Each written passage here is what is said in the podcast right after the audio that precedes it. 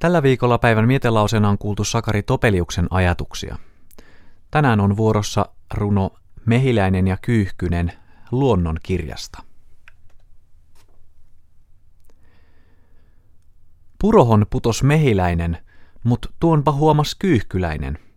Hän kohta säälein sydämestä lens puuhun ylös nopeaan ja pienen lehden lehväksestä pudotti veteen nokaltaan, lautaksi pikkuelävällen, vaarasta päästä maalle jälleen.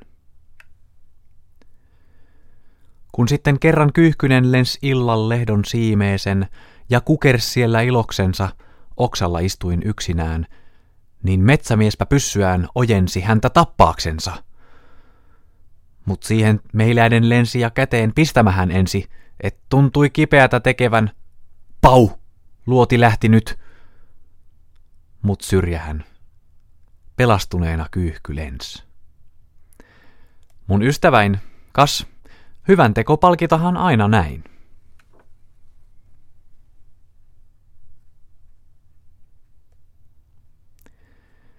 Tämä oli päivän mietelause ja se oli Sakarias Topeliuksen luonnonkirjasta ala-alkeiskoulun tarpeiksi, jonka oli julkaissut suomalaisen kirjallisuuden seura vuonna 1868.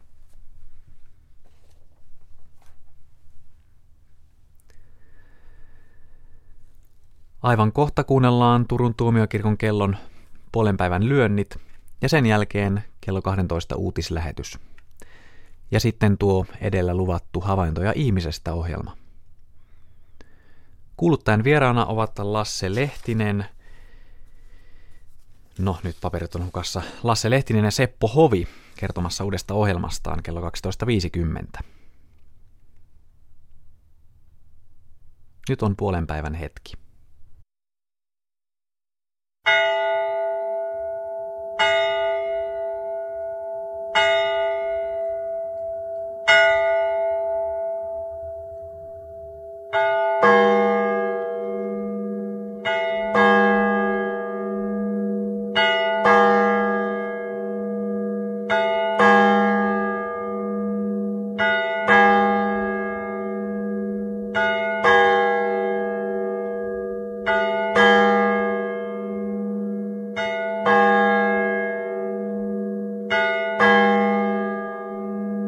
thank